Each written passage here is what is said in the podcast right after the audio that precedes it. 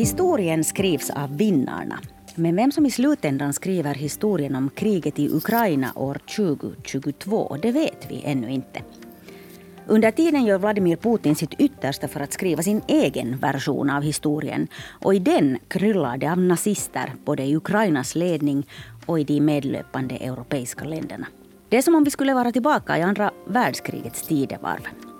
Vad är det Putin vill uppnå med att ge sig på att skriva om historien och kan han verkligen lyckas med det här? Det ska vi prata om i nyhetspodden idag. Jag heter Jonna Nupponen och jag ska ta hjälp av Johanna Vassholm, docent i Rysslands och Nordens historia vid Åbo Akademi. Välkommen till nyhetspodden Johanna. Tack.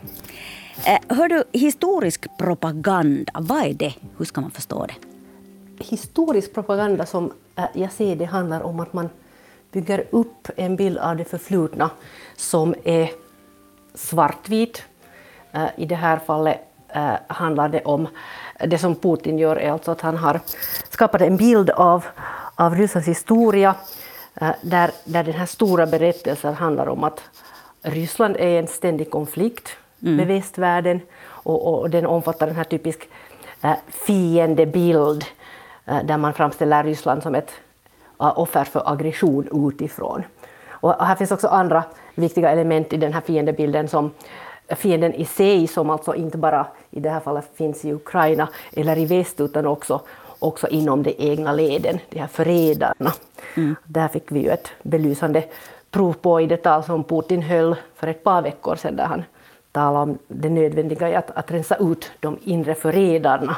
Så att det var en retorik som var en direkt avspegling av, av Stalins retorik på 1930-talet. Mm. Den är ganska sådär militaristisk den här bilden som, som du målar upp här. Eh, men hur använder sig Putin sådär annars av historien som vapen? Har han några andra viktiga berättelser som han spinner på också? Uh, den här militariseringen som du tog upp, det, mm. det är en aspekt av det förflutna som, som väldigt starkt har framhävts nu under de senaste åren. militären och de militära segrarna i i historien har blivit väldigt synliga också i offentligheten i, mm. i Ryssland genom monument och uh, parader, militärparader och, och man visar det alltså öppet i stadsrummet helt enkelt. Men andra element som är viktiga i Putins historiebruk är, är, just det här att han har lyft fram Rysslands behov av starka ledare, det vill säga han, han själv. han själv för att då förklara sin egen roll i den här kontinuiteten, i den ryska kontinuiteten. Så han har ju till exempel eh, rehabiliterat eh, Stalin och mm. utpekat andra ledare som, eh, som svaga. Och här handlar det förstås att han använder det här för att stärka sin, sin egen regim. Och det handlar inte ens om att han egentligen skulle förneka att Stalins regim var brutal, utan det handlar mer om det här att att lyfta fram att, att det var en svår situation, det behövdes en, en stark ledare. Eh, det kanske var lite brutalt, men att det var vad som krävdes för att rädda uh, Ryssland mot aggression utifrån. Just det, så att ett brutalt styre är inte lika med dåligt i Putins värld. Nej, och det här att, att, att man lyfter fram till exempel 1990-talet, uh, det var svaga ledare, Eh, det resulterar i kaos. Och det här är eh, en återkommande berättelse i den ryska historien som jag menar inte bara handlar om eh, nu den här bilden som Putin bygger utan, utan som har återkommit. Vi har svaga ledare, det blir kaos, det kommer en stark ledare som, som räddar situationen. Mm. Och 1990-talet framför allt för Putin var ju förskräckligt eftersom hans älskade Sovjetunionen då föll samman. Men historien vimlar ju av envåldshärskare som skriver om historien och skriver sin egen historia. Så på det sättet är ju Rysslands president Vladimir Putin egentligen i ett både stort och gott sällskap. Men hur viktiga är de här berättelserna som Putin odlar för det ryska folket? Har han liksom det med sig i det här? Uh, förstås har han inte med sig alla. Mm. Men dessvärre, tyvärr en uh, rätt stor del i alla fall. Uh, och, och, det här förklaras dels av att den här, den här svartvita propagandistiska bilden uh, förmedlas väldigt uh, aktivt av de statliga nyhetskanalerna Och det är ett faktum att, att de statliga informationskanalerna för, för rätt många är den främsta informationskällan. Sen handlar det också om att, att det här är ju inte en bild som han bara hittar på från ingenting, utan, mm. utan det bygger vidare på en Sovjettidens historiesyn, vi talar om kalla kriget, uh, då ju världen, man såg världen som polariserad och där liksom USA var det den onda motpolen som hotade Sovjetunionen som, som representerar den goda staten eller det goda samhället. Så att, mm. så att på det sättet så bygger man vidare på en äh, världsbild som, som hade ett visst genomslag under kalla kriget och, och som därför en del människor, som, särskilt de som växte upp under den tiden, har lätt att ta till sig. Mm. Putin har envist upprepat att kriget i Ukraina handlar om en kamp mot nazister. Och nazisterna som sitter i Ukrainas ledning, eller i alla fall är de eh, nazistinspirerade nationalister. Varför målar Putin upp Ukraina och ukrainare som nazister? Finns det någon historisk sanning i det här? Det här har att göra med det andra centrala metanarrativet i, i det ryska historiemedvetandet. Det är nästan det som är allra viktigast att förstå, inte acceptera, men att förstå vad det är vi talar om. Alltså den här uppfattningen om Sovjetunionens avgörande roll för att uh, befria Europa från nazismen under andra världskriget. Och den här berättelsen bygger också på samma offerroll, det vill säga att Sovjetunionen uh, besegrar nazismen med enorma uppoffringar, uh, vilka stämmer så tillvida vi talar om 27 miljoner människor, många civila, som då stupa i det här kriget eller dog av andra orsaker. Mm. Och, och den här, sen fortsätter den här offerberättelsen på det sättet att man har inte fått något tack för det här, utan väst är bara otacksam. Som tack för det här expanderar Nato längre och längre österut, håller inte sina löften, de är också förrädare. Så att det här är en berättelse som har eh, en stark förankring eh, i det ryska historiemedvetandet och som eh, många har ett emotionellt förhållande till. Här handlar det inte ens om att, att man behöver nödvändigtvis vara Putin-anhängare för att, att känna den här stoltheten över, över uppoffringarna i, i kriget, utan det, det faktiskt äh, har ett väldigt brett understöd. Och när det här kriget inleddes då i februari så eh, det var Putin sa då till soldaterna som skulle ut och befria eh, Ukraina de fortsätter nu den kamp som deras förfäder har fört mot nazismen. Den visar sig att den inte var slut och de kan uppnå samma eh, hjältestatus då som sina förfäder. Men är det nu på det här sättet? Jag menar, är ukrainarna nazister på något sätt mer än någon annan, ens historiskt? Eh, nej, det här är nog den mest eh, propagandistiska mm. bilden som, som ingår i det här hela berättelsen om varför man ska till Ukraina, varför man ska befria. Men, men det bygger just vidare på den här berättelsen, att man tänker sig att det har, eh, det har en förankring eh, i medvetande.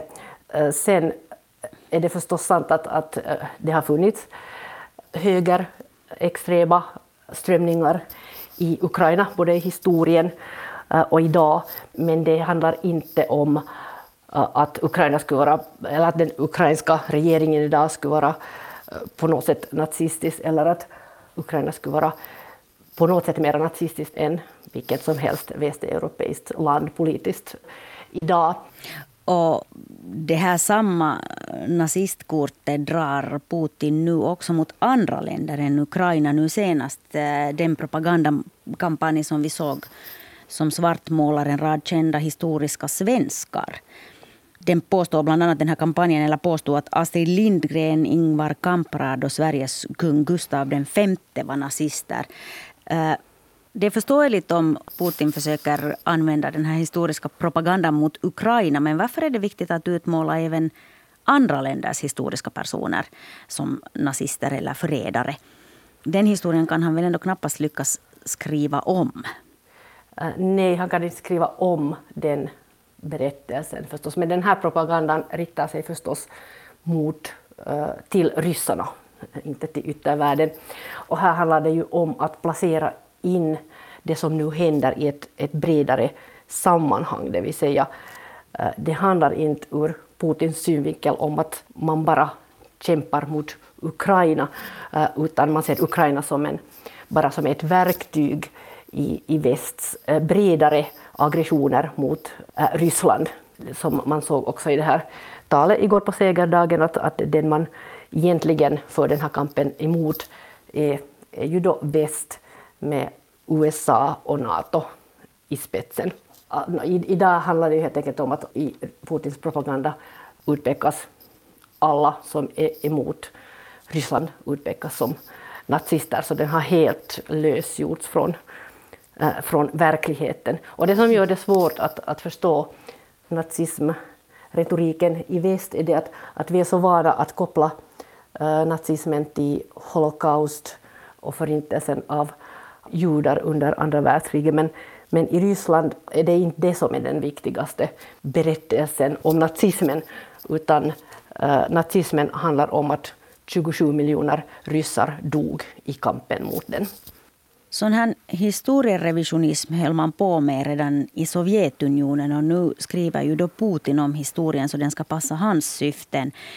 Men sån här historieomskrivning, kan den liksom bli den riktiga? Kan den bli bestående? Det här, det här beror ju mycket på vad som händer i Ryssland framöver och det, mm. det vet vi ju inte. Och definitivt kan den inte bli eh, bestående eh, hos hela befolkningen, men kanske hos en del som mm. inte vill släppa den här tanken. Att vi ser ju att, att, att eh, också den här nuvarande bilden bygger vidare på element som fanns redan under Sovjetunionens tid. Eh, men om vi nu utgår från att, att den här regimen faller i något skede, eh, vilket är alltså Putin försvinner ju i något skede, men det är ju ingen garanti för att vi får ett nytt system som, som vill ändra Rysslands kurs. Eh, men om man får det så kommer det nog att förutsätta att, att man dels på något sätt hanterar det som nu har skett, tar avstånd till det eller tar ansvar för det. Och sen måste man då skapa en, en ny berättelse om, om det förflutna. Och det finns ingen sån färdigt. Så att, att om man får till stånd ett regimskifte så så kommer det att existera då flera olika parallella tolkningar uh, om Rysslands förflutna. Och sen finns det också en risk för att den här offerberättelsen återkommer om något skede, om 15-20 år igen. För att, att nu är ju faktum det att uh, Ryssland nog har målat in sig i ett hörn och det kommer att vara en uh, rätt svår väg att ta sig ut uh, därifrån. Och det kanske blir kaotiskt, Eh, ekonomin blir dålig och så vidare. Så att det finns eh, en risk att det igen kommer att komma eh, en stark ledare som säger att, att mm. Ryssland är förnedrat och nu ska vi få tillbaka storheten, tillbaka respekten igen. För att, eftersom vi har sett det här mönstret upprepas också tidigare i Rysslands historia. Mm. Och det är många som är av den åsikten att, att om Ryssland på riktigt ska komma in på en ny kurs så skulle det kräva samma slags Eh, hantering av det förflutna som man gjorde i Tyskland. Men det förutsätter ju då för det första att någon vill göra det. Det tar generationer, det, det händer inte över en natt. Hur tror du att Vladimir Putin skulle vilja te sig som historisk person? Det kan man förstås bara spekulera om. Mm. Men eh, min uppfattning är nog att, att han kanske hade tänkt sig att det här som nu har hänt Eh, skulle vara det som lämnar ett bestående spår i historien av honom. Och det kommer det, det ja, det kommer det ja, kanske det, att göra. Det, lämnar, det kommer definitivt att lämna ett bestående spår, men äh, knappast på det sättet som han hade tänkt sig. Att jag kan äh, inte, nu vet vi ju inte hur det här kommer att sluta, men även om Ryssland skulle uppnå någon slags mål som kunde framställas som, äh, som en seger, så kommer det inte att vara någon triumf. Det är nog äh, en förnedring på många sätt. Så att jo, han kommer nog att gå till historien, men absolut inte på det sätt som han hade tänkt sig. Och det här gäller alltså, både inom Ryssland eh, men också utanför Ryssland. Där har han ju nog snarare placerat sig i, i samma kategori som, som Hitler, Stalin, eh, den här kategorin av historiska personligheter. Mm. Stort tack Johanna Wassholm, historiker, för att du kom hit och förklarade det här för oss. Du har lyssnat på nyhetspodden från svenska YLE. Jag heter Jonna Nupponen. Producent är Ami Lassila och tekniken sköttes av Satu Ulmanen. Fortsätt lyssna på oss.